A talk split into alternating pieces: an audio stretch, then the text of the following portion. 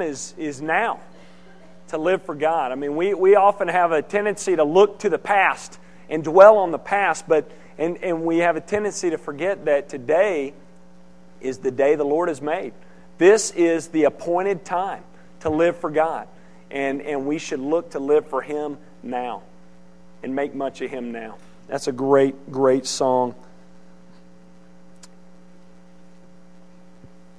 Have you ever heard someone say, You're working yourself to death?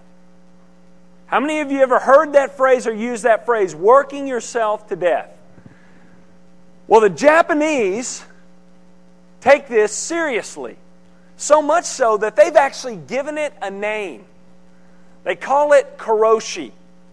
And it literally means death by work. And this is actually a problem in Japan. So much so that the government, they first recognized this issue in 1987 when the health ministry of Japan started tracking cases of healthy young men and women, some in their 20s, who uh, dropped dead from heart attacks and strokes apparently caused by excessive work. Listen to these stories. In January of 2006, a senior employee of Toyota died at 45 years of age as a result of overwork. As a senior engineer, he had been working more than 80 hours of overtime a month and regularly worked nights and weekends, according to his family. In October of 2007, a McDonald's store manager in Japan died of a brain hemorrhage caused by being worked too much. This 41 year old woman had worked more than 80 hours of overtime for the past, uh, per month for the past six months before she collapsed during a McDonald's training program. Wow. Death by work. I know what some of you are thinking, Graham, that's, that's crazy. That didn't make any sense. I mean, working someone that much, that's ridiculous. And I agree with you. But let's be honest. Though our conditions aren't this extreme, how many health problems do we have in our country that come as a result of being worked too much, from working ourselves too much. Quite a few, wouldn't you think? I mean, we are so driven in our jobs. We are bending over backwards, putting our bodies through the wringer day in and day out just to get ahead, just to make a little bit more money. Some of you in here probably feel as if years have been taken off your life because of how hard you work and because of the continued stress that comes with your job. And the question we need to ask ourselves this morning is why? Why are we working ourselves so hard? And there's probably a lot of different reasons, isn't there? I mean, for some of you, you may be saying, well, for me, I do it just to keep my job. I mean, there's a lot of young men and women coming up who are willing to do what I'm doing for much less than what I'm being paid for. So I got to work twice as hard just to stay up, just to keep my job. Some of you would say, I just, I just enjoy the feeling of being productive. I just like work. It gives me a sense of purpose in life, so I work hard. Others of you, if you were honest, like we talked about a few weeks ago, you're working as a form of escape. You're putting in long hours at the office to avoid troubles at home with your spouse and with your kids. And many of us in here would probably agree that the reason to work hard is to, to make more money, just to move up the corporate ladder.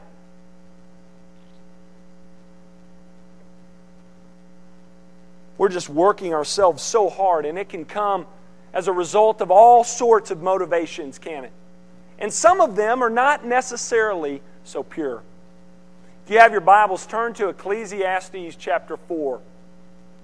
Ecclesiastes 4, we're going to be looking at verses 4 through 16 this morning.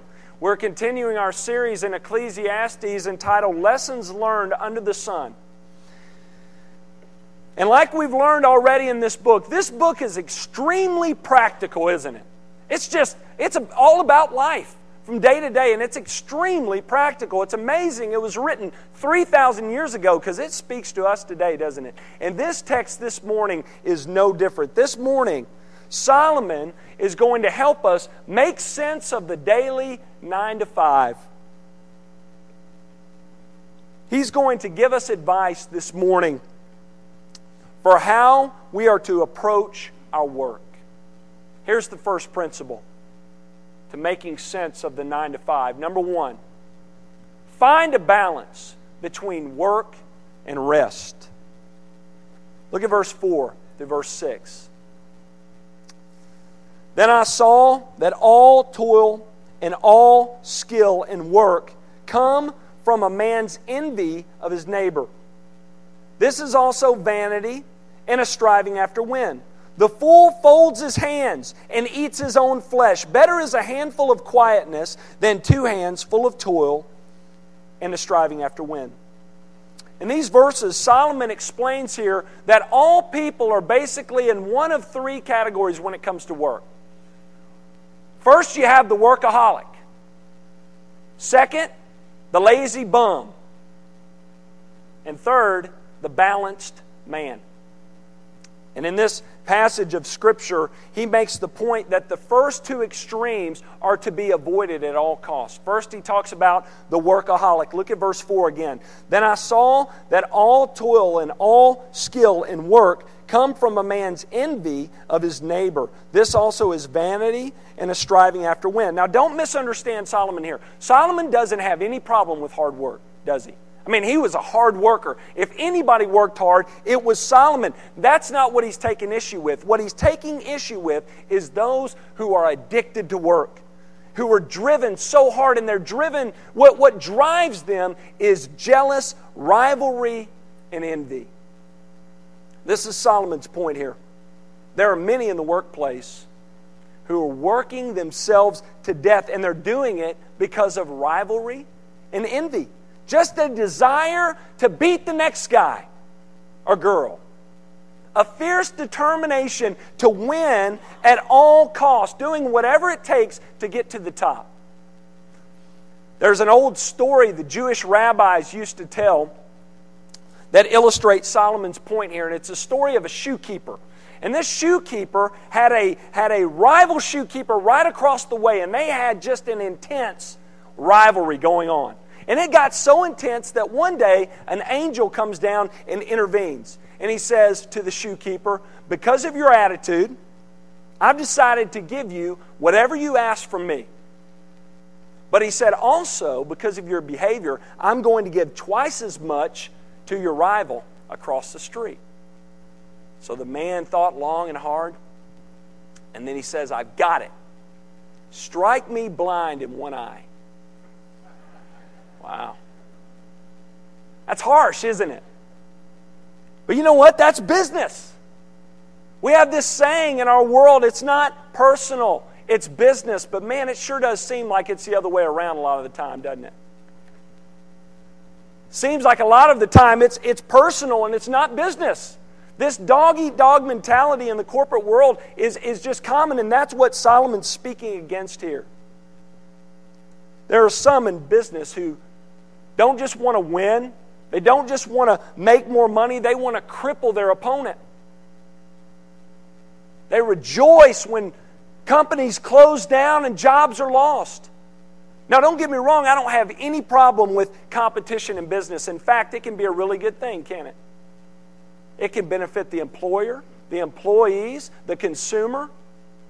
But what I have a problem with, and what Solomon has a problem with, and what should be our problem here, is those who are working themselves to death just to defeat the next guy, just to see the next person fail.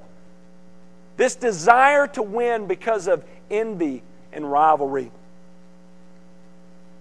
You know what studies show? Studies show that's what our primary problem is in the workplace. Studies say that 9 out of 10 workers struggle with what's called professional envy.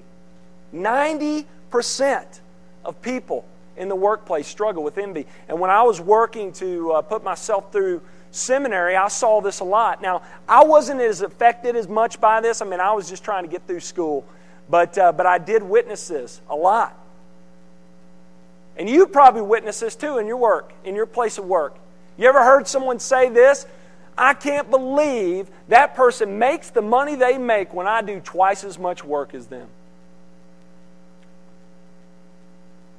Some toes are getting sore, maybe.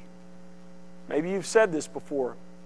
See, the issue is not with the position, it's not with the salary, it's with the person in that position and making that salary.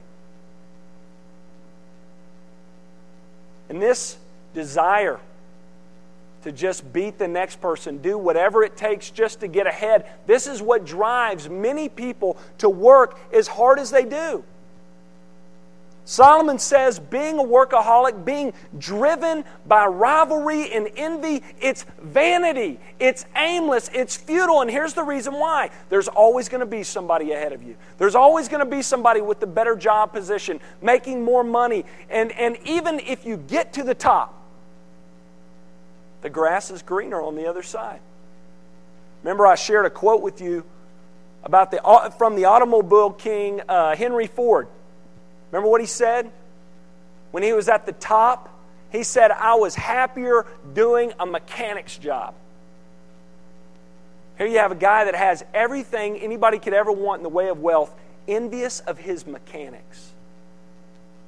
Solomon says that's vanity. So there's this competitive nature in all of us that pushes us to get ahead and to outdo the next person, which leads many of us to become workaholics. And Solomon says that road, it doesn't lead to happiness. Instead, it leads to bitterness and hate and just a greater frustration. Now, some people say those silly workaholics, they're overworked and underpaid for, for nothing. I'm just going to drop out altogether. I just want to relax, forget the competition. I'm just going to kick back. Well, Solomon has a word for these people as well. Look at verse 5. Solomon says, The fool folds his hands and eats his own flesh. Here, Solomon describes another unhealthy extreme as one labors under the sun. He says, The lazy person is every bit as out of control and unbalanced as the workaholic. He says the fool folds his hands. The folding of the hands is a sign of inactivity. And this hits close to home to, uh, to me. For those of y'all that don't know our oldest, Ava Grace, she is a strong willed little girl. She is. That's putting it lightly. And at times we'll tell her to do something, and you know what? She will sit in the floor and fold her hands and just shake her head. Pray for us.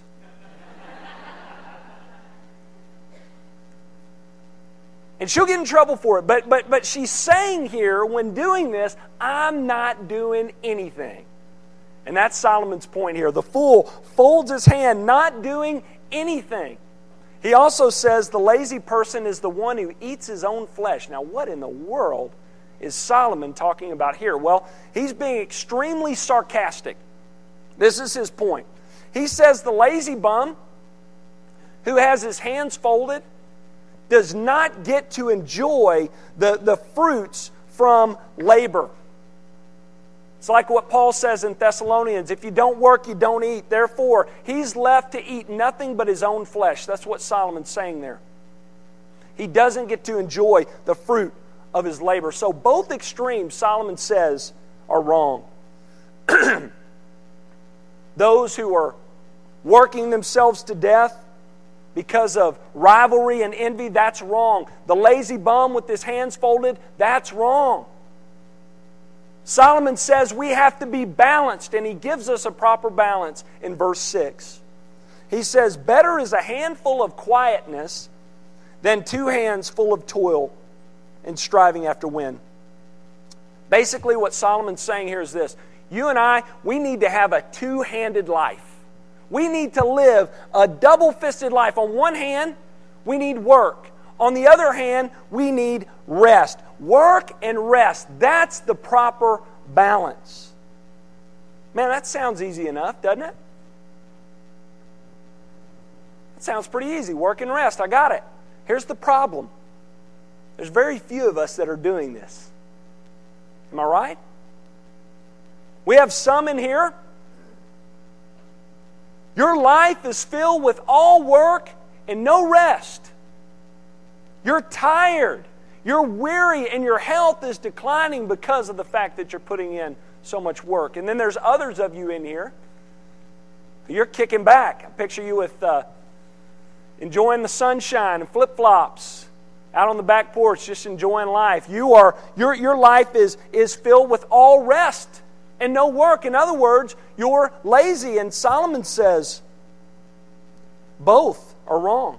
Both lead to misery. You see, God has set up this rhythm between work and rest within creation, and He intends for all of us to be doing just that. Working hard is a good thing. It is. Work existed before the fall, and it's going to exist long after this life is over. Work is a good thing, but so is rest, which means that if you work hard, you should take a day off, take a day or two off, just to enjoy what God has provided. You need to take a day or two and enjoy with your family, with your friends, with your church. You need to take a nap, watch a ball game, go for a walk, grab a good book, grab a movie. Rest. You need that balance. Did God not example this for us in creation? Remember that? Six days he worked. What did he do on the seventh day? He rested. Rest is frowned upon in our culture, isn't it? It really is. This attitude in the workplace is if you want to get ahead in life, you better be willing to put in long hours, working nights and weekends if necessary, if you care about your job. Rest is frowned upon. Any of y'all ever feel bad for lounging around on a Saturday? It's like, man, I just haven't done anything today. You feel guilty about it. Anybody ever stop by and you're sitting in the clothes you wore the night before with bedhead? You ever have that happen to you? And you just feel awful. Like, I can't believe they're going to think I don't do anything. Listen, it's okay. It's okay to relax. Now, we don't need to be lounging around all the time. But we also don't need to fill every second of our day with work. We need to be balanced. We need to be balanced. Solomon says we need to be living a two handed life. What that means is, on the one hand, you have work, on the other hand, you have rest. You don't need to be grabbing 80 hours of work a week with both hands, but instead, 40 with one hand, and on the other, your family. Going out and enjoying a night with them. You need to be grabbing a full week's worth of work and with the other hand, a good book or a good movie just to enjoy, just to relax. You need to have work and rest. We need a balance between these two. So find a balance between work and rest. Second principle choose relationships over riches. In verse 7 and 8, Solomon shares with us a parable, and it's powerful.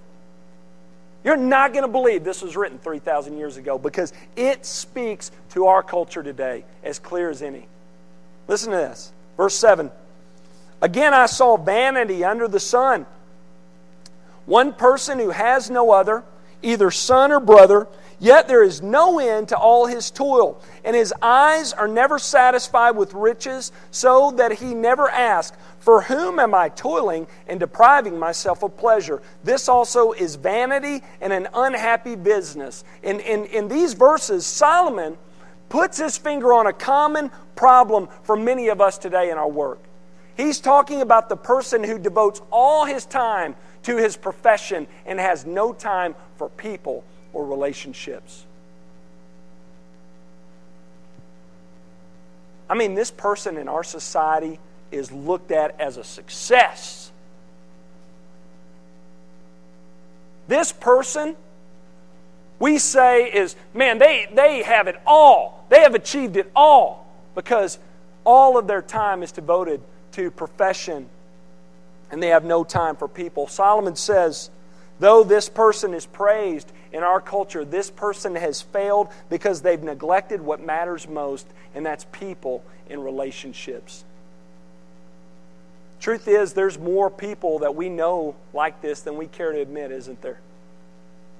Here's what's even more sobering than that you may be this person. Solomon says, choosing riches over relationships, choosing profession over people is vanity and an unhappy business. And you know why? Because of the fact that our eyes are never satisfied with riches. It's been said before money makes a lousy lover. And that's true. Because money doesn't satisfy like relationships do. One of my favorite stories that I like to read around Christmas and like to watch is The Christmas Carol. And uh, for those of y'all that are familiar with the story, you know where I'm going here. This, this makes Solomon's point exactly. The key character in the story is Ebenezer Scrooge. And you remember what Dickens refers to him as a miserable old sinner. And why? Because he pursues riches over relationships. He pursues prosperity and profession over people. Though his bank account is full, his house is empty. Now, the great thing about this story is he gets a second chance, doesn't he? But many don't. For those of y'all familiar with the story, you remember that, that, that Scrooge had a partner. His name was Jacob Marley. And he visits Scrooge at the very beginning, and he didn't have the second chance that Scrooge was given. And you remember, if you remember the story, Scrooge, he praises him. He said, You were always a great man of business, Jacob. You were a success. Remember what Jacob said? He said, Business, mankind was my business.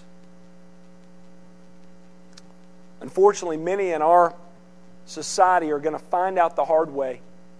They're going to find out too late that while they were so busy chasing the mighty dollar, life has passed them by. And when this happens, believe me when I say this, it's going to be too late, but they're going to wish more than anything they had prioritized people over profession, relationships over riches. For those of y'all here today that said, you know what, I'm going to relate to my wife or my husband when I get that next promotion. I'm going to spend time with my kids when I meet that next deadline. I will make time for family and friends once I get caught up and get ahead. Listen to me very closely and believe me when I say my toes have been sore this week as well. Life is going to continue to be fast paced. There's always going to be deadlines. There's always going to be promotions. But if you don't prioritize people over profession, life is going to pass you by. And you're going to miss some of the best years of your life with your family and your friends. Solomon's sharing here relationships or where it's at. Relationships are important. And he even illustrates this for us a little further in verses 9 through 12 and mentions to us some principles about friendship and why they're important. First, he shows us that friends make you a better worker. Friends make you a better worker. A lot of people, they disagree with this. They think, man, I'm better off by myself. I'll just do it myself. I can get it done. And, and Solomon says in verse 9, two are better than one because they have good reward for their toil. Solomon, in this verse, he's warning against lonely success. He talks about the importance of working together, and he says, in fact, there is good reward when you work together for a number of reasons. One, two can get a lot more done than one if you're working well together, right? So that's one reason you can be more productive. But you know what else? When we work together with one another, work helps us build community and build relationships with people and lasting friendships with one another. A while back, we had a work day here at the church, and I liked it for two reasons. One, we had a good number of people show up, and we got a lot done, and the church looked great. So it was a productive day because two are better than one, right? But another reason why I liked it is because I enjoyed watching the men and women spend time together and visit with one another and enjoy one another's company as they worked together. The church benefited, and I believe the people that came benefited as well. It was a great time of friendship. Some of you here this morning, maybe you've been coming here for a little while and you're, you're, you're upset a little bit because you, you, you don't feel like you've connected yet with people. You don't feel like you've, you've gotten involved and made friends here. I know a great way for you to do it. Get involved in serving. Get involved. Get plugged in in serving. We've got a lot of things that we could have you do. We need help with the kids on Sunday morning.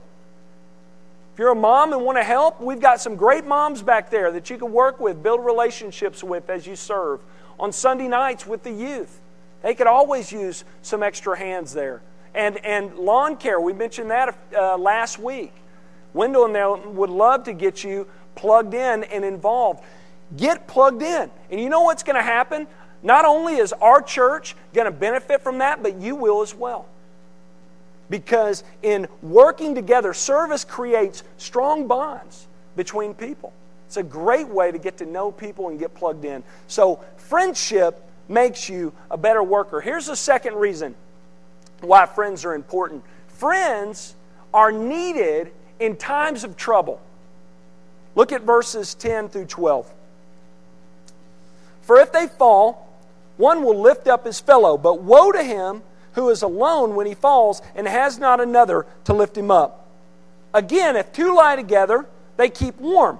But how can one keep warm alone? And though a man might prevail against one who is alone, two will withstand him, and a threefold cord is not quickly broken. Now, what Solomon's saying here is he's giving us three different scenarios that all make the same point. And the point is this in times of trouble, friends give us strength.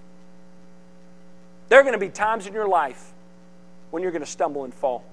That's inevitable. There are going to be times in your life when you feel all alone in the world, like you're just left out in the cold. There are going to be times in life when you feel pulled apart by the difficult circumstances in life. And Solomon says, when this happens, you are going to need one another. You're going to need friends. You're going to need someone to reach down and help you stand again. You're going to need someone to bring you in from the cold and comfort you. You're going to need someone who's going to stand strong with you through the difficulties of life. But here's the challenge for us. Let's be honest. This is tough for us as Americans, isn't it? I mean, we have been taught in this country that it's me against the world. We are some of the most individualistic and, and independent people in all the world. It's very tough for us to admit that we need one another, which is why this section of Scripture speaks so clearly to us, doesn't it? I mean, we naturally prioritize profession over people, don't we? Nine times out of ten. We naturally push one another away as we labor under the sun. But Solomon says when the storms of life hit, you're going to need friends. Relationships are important. So choose relationships over riches. Third and finally, put little value on popularity. put little value on popularity. Some will say, well, if competition's not where it's at, if money not, is not what it's all about, what about fame? What about making a name for myself? What about being popular? Surely that's worth working for, right? Well, Solomon talks about popularity in these last four verses here. And he does so by telling a parable. Look at what he says in verse 13. Better was a poor and wise youth than an old and foolish king who no longer knew how to take advice. For he went from prison to the throne, though his own kingdom he had been poor. Sorry. I saw all the living who move about under the sun, along with that youth who was to stand in the king's place. There was no end of all the people, all of whom he led. Yet those who come later will not rejoice in him. Surely this is also vanity and a striving after wind. This is Solomon's main point here. Popularity Though we value it, it's fleeting.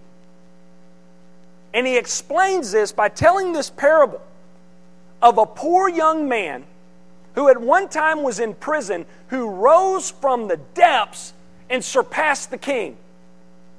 I mean, he went from the gutter to the pinnacle. And there were a lot of people on board with him. He was a popular guy. But over time, there came people along that didn't follow him, weren't on board with him, and his popularity, it faded. Solomon's point is this though we work so hard to be known, though we work so hard to be looked up to and idolized, our, it's, it's all vanity because popularity is fleeting. Jason Alexander, who was uh, played George Costanza on Seinfeld, was once asked to speak to the graduating class at Boston University's School of Arts. And an excerpt was taken from his speech and put into the New York Times. And I want to share how he begins the speech because this makes Solomon's point exactly. Look at what he says here. he says, I am famous. That's a large part of why I was asked to speak here today. It's a large part of the reason I received an honorary doctorate today when in fact I don't even have a bachelor's degree because I'm famous. I would like to think that it's also because I'm a pretty good guy and passionate about my craft and my business, but it's not. It's because I'm famous. And the funny thing about my fame is it's a complete accident. Fame, this thing that I have, is very rare, very strange, and very meaningless. It's a poor measure of success. Wow. Doesn't that make Solomon's point exactly? Fame, popularity, it's meaningless a poor measure of success. And many of us, we know this to be true, right? And just watch sports. An athlete can go from being most valuable player to highly overrated in a matter of a few weeks. Those of y'all who are football fans, we saw this happen with Michael Vick this year, quarterback for the Philadelphia Eagles. One week, I heard an analyst say, man, he's a shoe in for the MVP. A few weeks later, highly overrated. Popularity is fleeting. I know of people who work so hard and who have worked so hard to make a name for themselves in their business and in their community, and they've done something or said something that have ticked people off, and they've gone from being the hero to the goat in a short period of time. We see this in ministry as well, don't we? Some have come to the church and they think that uh, pastor can do no wrong until he says or does something that's wrong, and then he can't do anything that's right. Popularity is fleeting, fame is fleeting. It's a poor measure of success. I recently heard a pastor say this. He compared, he, he said, popularity and fame have the shelf life of cottage cheese. That'll give you a visual, won't it? But it's true, isn't it? Not only of popularity, but of, but of other things we've discussed as well. It's cottage cheese. They don't last, do they? We've seen achievements rot. We've seen wealth rot. We've seen popularity sour, just like cottage cheese. I mean, it's just souring on us. And this is the point Solomon comes back to time and time again. These things we spend the majority of our time pursuing, those things we spend the majority of our time investing in, those things are fleeting. They have the shelf life of cottage cheese. Take that with you this morning. That's why God goes to, to great lengths to tell us in His Word time and time again I created you for much, much more than that. I created you for more than short lived achievements, for temporal riches, and for a popularity that's fleeting. We allow ourselves to be settled for far less than what God intends. God created us to find our fulfillment and our joy and our happiness and our satisfaction and our meaning in Him. This is why Christ came. Christ left riches, didn't He? For our sake, he became poor. And he gave his life for us so that we could be restored to a right relationship with God, so that we could experience fulfillment and joy, so that we could have an abundant life. Maybe you're here this morning and your toes are sore from this text. Maybe Solomon's words have cut deep and they describe you to a T. You've been clinging too tightly to your short lived achievements. You've been pursuing temporal wealth and popularity that's fleeting. God wants you to know that He created you for much, much more than that. He created you for Himself. Let's pray. Father, thank you for your timeless word. Though, like we talked about this morning, this was written over 3,000 years ago, it speaks to us right here and right now today. Father, forgive us for settling for far less than what you intend. Father, forgive us for clinging to those things that are fleeting and fading fast. Our short lived achievements, temporal wealth, and a popularity that fades. Lord, if there's anyone in here this morning settling for these things because they do not know you, I pray you would do a great work in their heart and life right now, this morning. Show them you made them for more than that. I pray that you would do it today. Today would be the day that they make Christ Lord and begin living for you. In Jesus' name, amen.